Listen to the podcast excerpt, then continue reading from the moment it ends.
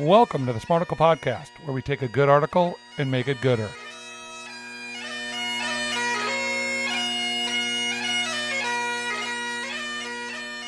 Here is the headline Eddie Bauer changed its logo because Gen Z doesn't read cursive. This comes via Fast Company and the great Grace Snelling, the Wagamoka. I, I hope I'm please, please be Woka. Please be so woke, it's not even funny. But here's the Oh, thing: really? you in our pre-production meeting, you found this article. I never heard of Fast Company or whatever. I What? you didn't want to do this because you're like, "God, I don't think there's a-" there is so much meat in this on so many different levels. I love this. So number one, the meat is, and bear with me. I know you're gonna be like, Hey, land a not- plane. Yes, no, we're gonna talk about Grace Snelling for a second. Oh. This Oh. is the first time on the Smarticle podcast that the author of an article that we're doing is still in college. Oh, She has not even graduated from Northwestern's journalism school That's yet. great. So I'm like, No, hey, good for good you, Grace, that you're doing all this Yeah. fun writing. And I actually thought the article was perfectly fine and well written. oh, that's good. But Wow, she's Brandon. definitely woke. She's 20 years Oh, old, and I'm dang. assuming she's pretty woke. Northwestern's pretty conservative. Here's Yeah. here's a little smidge. After nearly 60 years of its distinctive cursive script, the outdoor retailer Eddie Bauer is ditching the script for blocky text and a goose. Yes, Brandon, he's pointing to his jacket. The pivot to sans serif comes just weeks after healthcare giant Johnson & Johnson also retired its 130-year-old script, reflecting a larger trend towards minimalistic branding in recent years. Uh, Grace goes on to assert that it's because Gen Z doesn't read cursive, Brandon. That's not true. And she, she goes into much more detail in this article about why they've redone it. Yes. This has really nothing to do with cursive. This has to do with rebranding. Okay, Oh. Larry, when I do this to you, what do you see? Oh, the big The O. The big O, right? Oregon Ducks. Now, That's I was gonna go non PG thirteen. the big O, not the big orgasm, but Okay. Oregon Ducks. So back in when I went to school at Oregon, no one knew the difference between Oregon and Oregon State, and half the people didn't even know where Oh. Oregon was. Oregon, the O, is the Yeah. second most recognizable sports brand in America after the What? Texas Longhorns. Yes, dude. believe, It's on. been branded so well that no matter where you go, people see it has, but it's not the second most recognized. it- but go on. okay, whatever. I'm just telling you that I read I read I'm stuff you surrounded by too many of you de- Death Devil Oregon fans, but I Okay. believe in let's just say Okay. Nebraska. They're Let's- not like oh they are the not. O. That is not a recognizable brand for most people. Believe it or not, it's not. So anyway, my point is this: that took place whether it's one or two or ten. It doesn't matter. No one knew what Oregon was before oh, the Oregon O. The '90s come along. Nike says, "Hey, we're going to take this," and Nike being the branding masters, so we're going to rebrand Oregon. So they came up with that simple O, and now everyone knows what it is. That's exactly what Eddie Bauer is doing right now. Eddie Bauer has been a company since what, what, like 80 years. I mean, it's been around forever. I read the whole backstory on Eddie Bauer himself because it was so interesting. I was like, I wonder if he's 59 years. 59 years, but he sold the company in the 60s. He was just an outdoorsman in Seattle, Washington, they started making clothes for tennis events. So he was just an entrepreneur, just a, a guy. There's a reason why all these companies like Eddie Bauer and Cask, you know, all these different sportswear companies come from the Northwest because it rains all the time. So they got to come up with good gear so they can go outside and be outside. Patagonia. created, yeah, Patagonia, exactly. So he they wanted to make, uh, he wanted to make clothes that people could wear in the backcountry. He married a woman that was a back. He was like one of those early sort of outdoorsy people. They create this brand, and Sounds like a great guy. people from my generation and your generation and older know the Eddie Bauer brand. It was kind of when I was a high school kid. Eddie Bauer was kind of the high end outdoor brand. But here's the problem: everybody's making high end outdoor brands now. So how do you separate yourself from all the stuff that's out there, the famous, the not so famous? You got to rebrand, and that's all Eddie Bauer's doing. Yeah. So I think there's always this balance between like the classic look of your company that's been there for a while Right? versus getting with the times. Yeah. I, I'm not a marketing expert, so I'm not even going to play one on the podcast, Brandon. I don't know how you kind of, I guess that's what Eddie Bauer's trying to do is thread the needle here. Hey, here's our classic brand, and here's where we're trying to go in the future.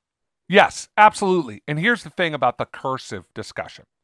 It would drive me crazy when teachers would come in the faculty room and they complain, these kids aren't learning cursive. And I would be looking at them, I go, guess what? They're also not learning how to shoe horses anymore, right? They're not learning how to change the oil in their car anymore. And you could say, oh, that's horrible. Well, the reason we don't learn cursive because cursive was invented for speed. The Carolingian minuscule was invented, cursive handwriting, so you could write messages faster because Yeah. everything was handwritten. Guess what? What do students need to be learning today? Keyboarding skills. We don't need to be learning to write in cursive. Now, Wow. it's fine if you want to.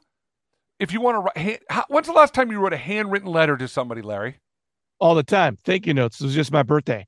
Okay, fair enough. Oh, that's a great party, by the way. Great. Hold on. party. Let me just say this. Someone wrote me a birthday card in cursive. Yeah. And I couldn't read it. because it was sloppy. I was like, wife, I was like, oh my gosh, I can't read this. Right, because it was sloppy. But my point is, is that that's a very rare. I make Maple write thank you notes for everything, and she Oh, doesn't yeah. write in cursive yet, but she will. I'll teach her to write in cursive. But my point is not that cursive is bad.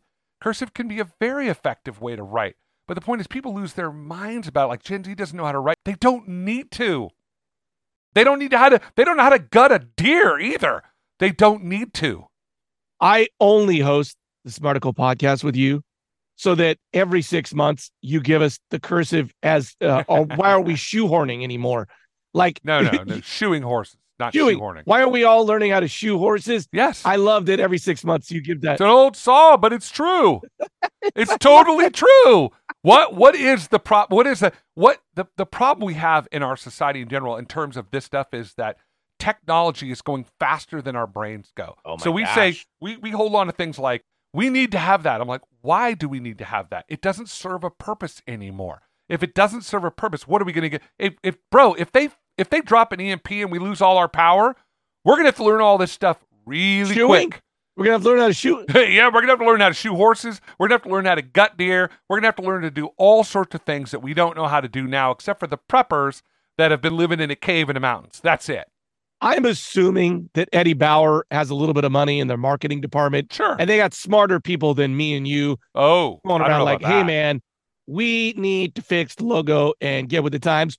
Or is it more that, hey, we need to stand out amongst these companies that you were mentioning? It's probably a little bit of both. Again, I'm not be. I'm not with the marketing people on there, but I look at you know when I saw this, I was like, oh, you know, I've I, the Eddie Bauer symbol has been there forever. But I looked at it, I was like, yeah, it is kind of hard to read. It's not super noticeable. If you wanted to brand yourself so that people would recognize it, there are certain brands out there that ever, when people see the Nike swoosh, they know it's a Nike, right? There are Yeah. certain things that we know that are iconic. Why would Nike get rid of the Nike swoosh? It's so iconic. But but there's always a tweak that can be made. Branding is about marketing branding, especially digital branding, is about being relevant now. Because in four or five years, it's going to be irrelevant again. They're going to have to rebrand again. Once again, I'm just a 5'10 white guy from the suburbs, and I never know the difference between someone's logo and this or that. If Ba- I would never probably even cross my mind that they changed their logo. Right. I, I'm I, I'm just once again wondering how much these logos actually really affect buying decisions. Well, okay. We would agree that we're we don't know a whole lot about marketing, but we No. I, I've referenced Nike, which knows a lot about marketing. Oregon football team has not worn the Oh, same. Uniform.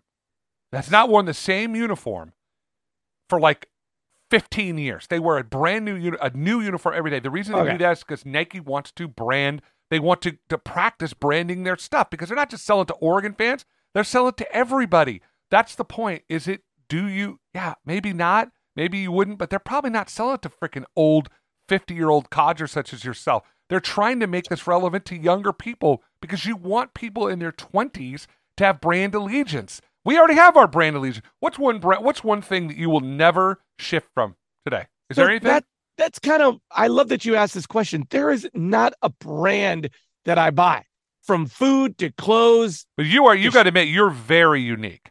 You are sort of a a unique guy. I, I don't think I'm that unique. Here's the reason why I'm always price.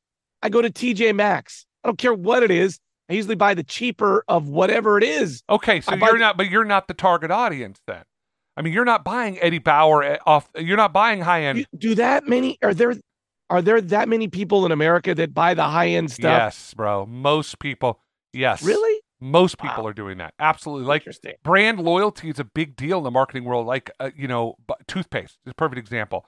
I buy. I'm a Crest guy. I grew up See, Crest, and my wife a is a lunatic Colgate. then. I know. I get it, dude. That's I'm not lunacy. saying I can, but if somebody hands me Colgate, I'm not going to say no. I don't really care. But we develop that brand loyalty as kids and as young people. That's what Eddie Bauer's looking at now. Is that they're trying to create brand loyalty for the Gen Zs and the Gen Alphas, not for the boomers like yourself. I did not think I was going to come into this discussion today and hate Americans because now I hate Americans. Now I'm like, really? You spend $150 just because you want an Eddie Bauer jacket versus Yes, bro. Do you think there's that much difference between an Eddie Bauer jacket and a, No. and a Columbia K9? jacket? No. no? There's I not. don't think I know. Here's another. Here's an even better one. Okay, Oh, to kind of bro. sum it up. No, You're gonna seriously, make me more American. You're gonna make me more pissed. you're gonna really hate it. Did you know there's basically 95% of all sunglasses sold in the world are made by the exact same company, and they Shut just up. throw a different brand and label. They're made in the same factory by the Oh, same company. Ray There's very few. Ray Bans are made in this factory. I think, I Oh. think Maui Jims are one of the few sunglasses that are made at their Maui own their thing. Guess what? Maui Jims cost like four hundred dollars a pair because they're super high end sunglasses. Because people that like to wear high end sunglasses know that they're a great product. But everybody, anybody that's paying a ton of money for sunglasses is foolish because you can get a pair of Shady Rays for twenty five bucks, or you can pay two hundred dollars for a pair of Vuarnets. Guess what? They're the exact same sunglasses. It's all branding. Someone has been telling me about this like more than one person. Congos, they're like Yes. 20 bucks. Yeah. Everybody's wearing Congos these days. because there's no reason to buy expensive sunglasses. There The isn't. technology is such that, and number one is people lose sunglasses. Yes. But think about it. I can't think of another thing that is more sort of brand idea conscious. Like I have to wear Ray Bans. I'm like, are they No. that much better? There's the only pair of sunglasses that I would ride or die for in the world is Maui Jims because I have really sensitive eyes and I like them. That doesn't know- mean that I'm going to go spend three hundred dollars on them every time because I know you lose them, but I think they're a great product. Here's Okay. my I started off hating Americans for being being so brand sensitive, Brandon. Yeah. Now I hate myself that I'm not more successful, that I can't afford these fun. I'm now hating myself. You should. I want to be part of it. You I- should get on board. Go out and buy yourself a pair of of Vuarnets. I can't afford that. So I can't do that. well, maybe you can start donating blood again or something to, to raise Oh. enough money to get the right brand. You know, platelets aren't as easy to get paid for as they used to be Really? in the 80s and 90s. Oh yeah, it's not. It's not. It's not. It's not a much. I love that you've done that. sperm banks, by the way, are, are getting harder too. So my like fast and easy way to make a couple bucks, so I could buy your fancy sunglasses, Brad. That's awful. Brandon, I'd like to thank you for making me hate America, then myself. Now it's full circle. Thank you, Brandon.